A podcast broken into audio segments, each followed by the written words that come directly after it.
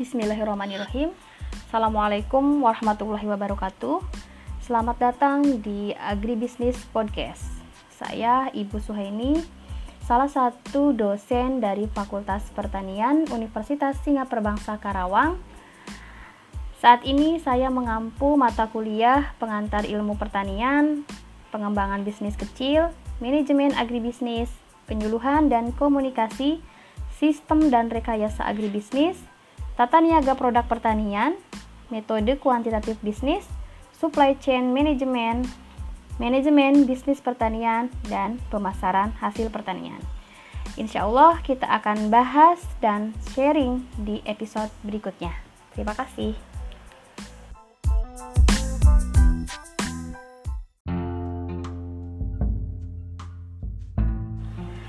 Assalamualaikum warahmatullahi wabarakatuh.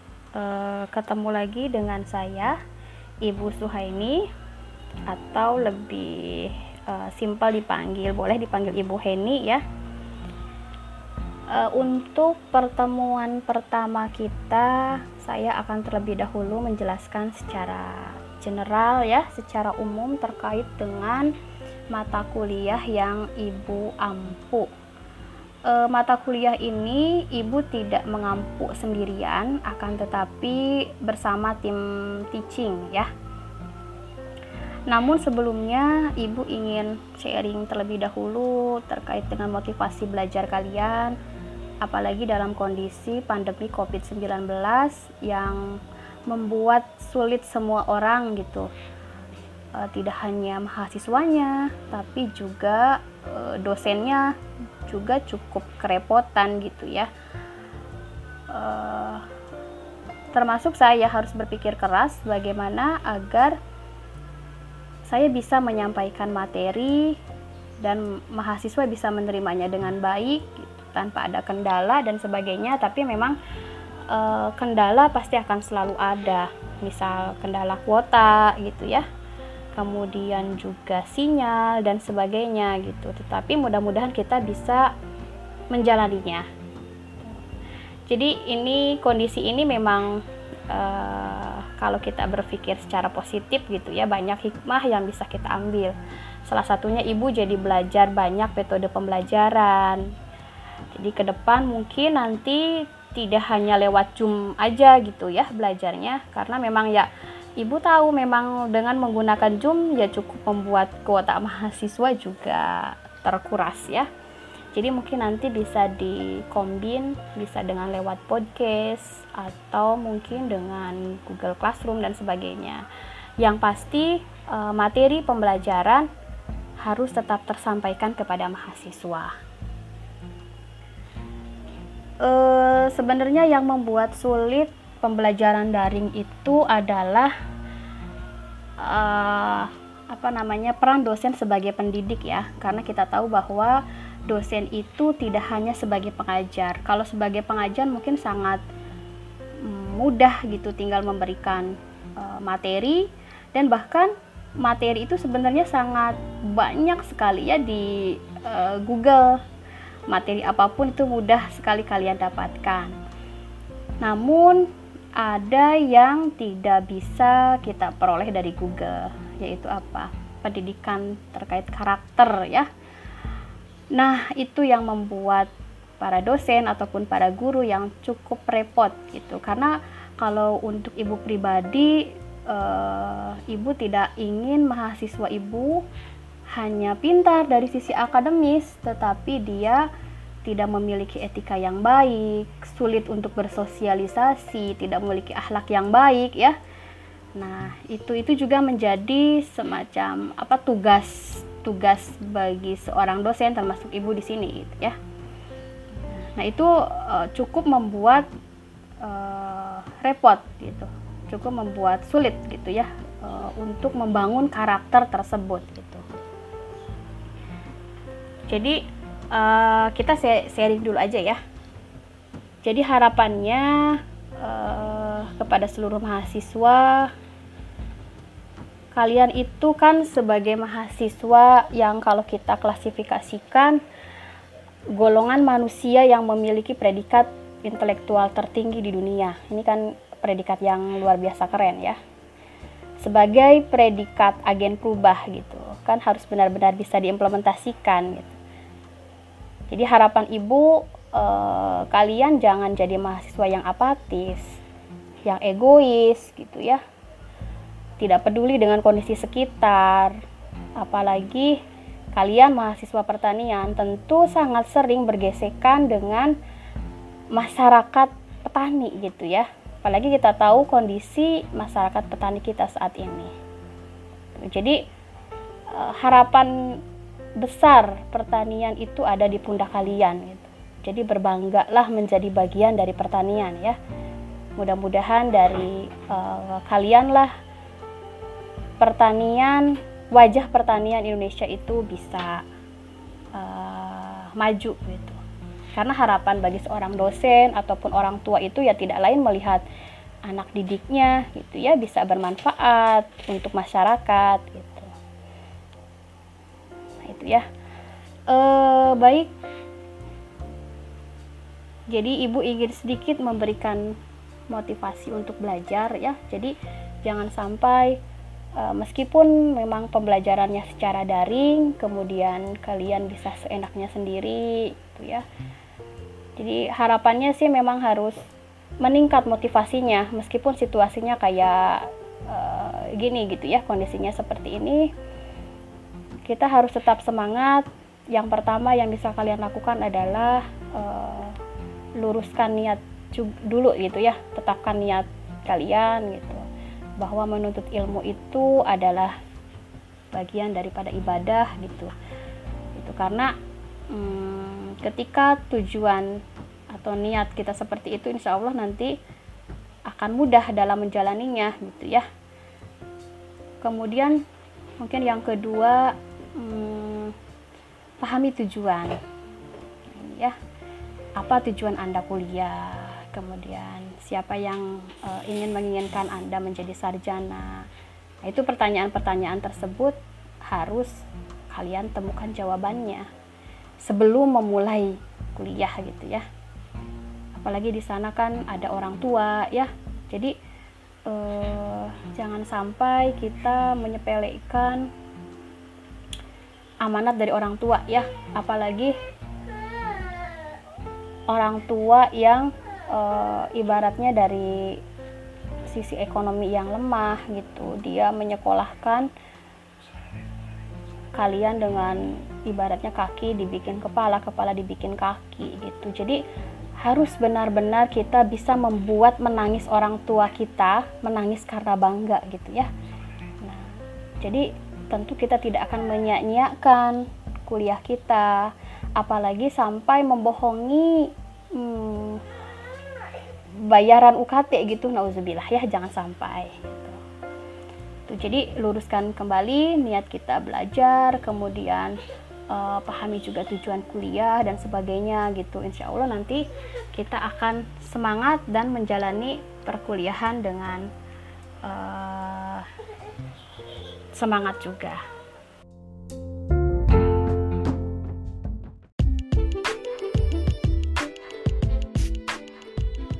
eh, selanjutnya untuk mata kuliah pengembangan bisnis kecil ini terlebih dahulu saya ingin membahas terkait dengan RPS atau rencana pembelajaran semester untuk tahun akademik 2020-2021. Uh, ini adalah salah satu mata kuliah di program studi agribisnis, kemudian dengan kode AGB 617207, kemudian SKS-nya hanya 2 SKS, jadi hanya teori saja ya, 2 minus 0 Kemudian untuk semesternya ada di semester 3 dan dosen pengampu untuk mata kuliah ini adalah uh, Pak Lutfi dan juga ada saya. Jadi nanti kami tim teaching ya untuk mata kuliah ini. Adapun untuk uh, eh, MK prasyarat atau mata kuliah prasyaratnya ada dasar-dasar bisnis yaitu di semester uh, 2 ya. Nah, kemudian deskripsi mata kuliah, mata kuliah pengembangan bisnis kecil ini nanti akan uh, menggambarkan tentang pengetahuan, kemudian keterampilan dan kemampuan kepada mahasiswa tentang bisnis kecil, kemudian apa saja unsur-unsur yang ada di dalam bisnis kecil tersebut, pentingnya bisnis kecil dalam perekonomian dari suatu negara, kemudian mengetahui cara mengembangkan usaha kecil beserta e, proses ataupun tahap-tahap di dalamnya, bagaimana cara mengelola sumber daya manusia, mulai dari produksi, permodalan, pemasaran, kemudian juga ada lembaga permodalannya seperti koperasi dan sebagainya dan juga nanti akan e, belajar terkait dengan membuat bisnis model kanvas. Kemudian ada beberapa capaian pembelajaran dari mata kuliah ini. Yang pertama, mahasiswa mampu berpikir dan bertindak e, strategis dalam pengembangan bisnis kecil. Kemudian yang kedua, mampu mengidentifikasi jenis-jenis dari usaha kecil mampu menyebutkan faktor-faktor apa saja yang berpengaruh terhadap uh, kegagalan dan juga keberhasilan dari suatu bisnis kecil. Kemudian mampu membuat ide dan juga konsep bisnis beserta tahapan-tahapannya. Selanjutnya, mahasiswa diharapkan mampu untuk uh, mengelola produksi pada bisnis kecil, SDM-nya, kemudian permodalan, permasaran, dan sampai mampu untuk membuat bisnis model kanvas. Uh, silakan bisa dibuka RPS yang sudah ibu berikan, yang sudah ibu share ya. Di sana ada pertemuan ke satu, kemudian ada pokok bahasan, ada subbahasan, dan juga ada dosen pengampunya. Untuk yang pertama, uh, pertemuan pertama berarti sekarang ya hanya membahas terkait dengan pendahuluan hanya pengantar saja terkait dengan pengembangan bisnis kecil. Uh, kemudian menggambarkan terkait dengan RPS-nya seperti apa, kemudian juga pengantar pengembangan bisnis kecil. Kemudian di pertemuan kedua ini pokok bahasannya tentang pengertian dan perkembangan dari usaha kecil. Ini ada beberapa sub bahasan ya sub pokok bahasan ada pengertian, kemudian ciri-ciri dari usaha kecil, fakta usaha kecil di banyak negara atau di berbagai negara. Uh, kemudian alasan-alasan kenapa orang tertarik untuk membuka usaha kecil dan ada kekuatan serta kelemahan dari usaha kecil. Kemudian di pertemuan ketiga Eh, kita akan membahas terkait dengan kompetensi utama untuk sukses dalam usaha kecil. Nah, di sini dijelaskan di sub pokok bahasan nanti akan dijelaskan faktor-faktor apa saja yang mempengaruhi kemampuan seorang pengusaha dalam berwirausaha. Kemudian juga ada faktor-faktor penyebab kegagalan dari usaha kecil, ada faktor-faktor penyebab keberhasilan dari usaha kecil. Kemudian nanti juga kita akan membahas terkait dengan wirausahawan versus pemilik usaha, apa perbedaannya. Kemudian ada faktor yang berpengaruh dalam pembentukan mental usaha, ada pertimbangan bentuk kepemilikan bisnis, kemudian ada peranan kewirausahaan dalam pengembangan usaha, kemudian juga ada tahap-tahap pengembangan usaha. Nah, untuk mata kuliah pengembangan bisnis kecil ini saya hanya uh, mengajar tiga pertemuan saja yaitu pertemuan 1, 2 dan 3 dan selanjutnya nanti akan disambung dengan Pak Lutfi ya. Di sini saya coba uh, menjelaskan sedikit gambaran nanti pokok bahasan yang nanti akan dibahas oleh Pak Lutfi ya. Di pertemuan keempat, pokok bahasannya adalah terkait dengan mengelola sumber daya manusia bisnis kecil ya, karena memang kita uh, eh, MK-nya bisnis kecil, jadi fokusnya ke sana ya. Kemudian nanti mungkin untuk detail sub pokok bahasannya nanti Pak Lutfi akan lebih detailkan. Di sini saya hanya gambaran secara globalnya saja ya. Kemudian di pertemuan kelima ada uh, sub bahasan mengelola produksi pada bisnis kecil. Di pertemuan keenam terkait dengan mengelola permodalan bisnis kecil.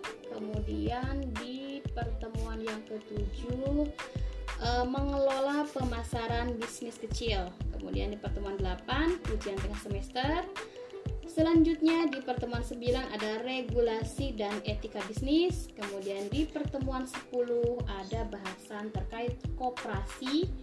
Kemudian di pertemuan 11 ada franchising. Kemudian di pertemuan 12 ada bisnis model kanvas. Di pertemuan 13, 14, 15 ada presentasi kelompok ya. Jadi ada tugas kelompok. Nah, kurang lebih itu adalah gambaran dari pokok bahasan untuk mata kuliah uh, pengembangan bisnis kecil.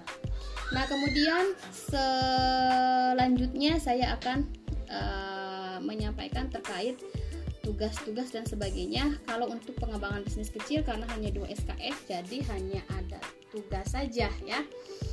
Kemudian untuk tugas khusus untuk saya ya mungkin nanti aturannya akan berbeda dengan aturan yang diberikan oleh Pak Lutfi. Untuk aturan uh, saya ya tugas nanti harus dikumpulkan sesuai dengan batas waktu yang sudah saya tetapkan. Contohnya misalkan deadline waktu pengumpulan tugas uh, di sana saya nanti akan menyebutkan kapan uh, waktu tugas uh, tugas itu harus dikumpulkan. Misalkan contohnya tugas itu harus dikumpulkan di hari Selasa pukul 12 sampai pukul uh, eh, 16 misalkan. Nah, berarti kalian mesti mengumpulkan hanya di waktu itu di rank waktu dari jam 12 sampai jam 16 jika kalian mengumpulkan tugas lebih awal ataupun lebih maka nanti saya akan memberikan nilai nol. Gitu ya. Jadi mohon diperhatikan ini uh, saya menerapkan aturan ini agar kalian bisa uh, tepat waktu kemudian juga tidak ada tugas yang terlewat saya nilai uh, kalian mesti mengumpulkan sesuai dengan rank waktu yang sudah saya berikan. Itu ya. Kemudian untuk penilaian tugas sendiri saya akan melihat yang pertama adalah ketepatan waktu kalian mengumpulkan. Ya berarti harus di waktu yang sudah saya tetapkan. Kemudian selanjutnya nilai dari tugas itu sendiri jadi substansi dari tugas ya. Itu terkait tugas. Kemudian untuk absen ya untuk absen uh, nanti absen dilakukan di grup yang sudah ada ya. Kemudian uh, untuk absen pun saya akan memberikan batasan waktu. Jadi nanti tidak seenaknya mahasiswa absen uh, di waktu yang bebas gitu ya. Jadi ini tujuannya untuk apa? Untuk mengukur keseriusan kalian untuk belajar kemudian juga uh, untuk mengukur ketepatan waktu kalian gitu. Jadi nanti kalian tidak bisa absen di luar batas waktu yang sudah uh, saya tetapkan seperti itu. Nah, kemudian kalau terkait dengan metode pembelajaran nanti ada beberapa metode yang mungkin saya akan gunakan. Uh, salah satunya adalah bisa menggunakan podcast. Alasan uh, penggunaan metode ini yaitu menghindari ketika ada jadwal yang bentrok ya karena lumayan banyak mata kuliah yang saya ampu. Jadi nanti kalian masih bisa tetap mendengarkan meskipun tidak di jam waktu uh, jadwal perkuliahan gitu ya. Kemudian selain dengan podcast ini juga lumayan ngirit kuota jadi kuota yang keluar tidak terlalu banyak mungkin sekali nanti bisa Zoom ataupun hanya di Google Classroom. Itu ya.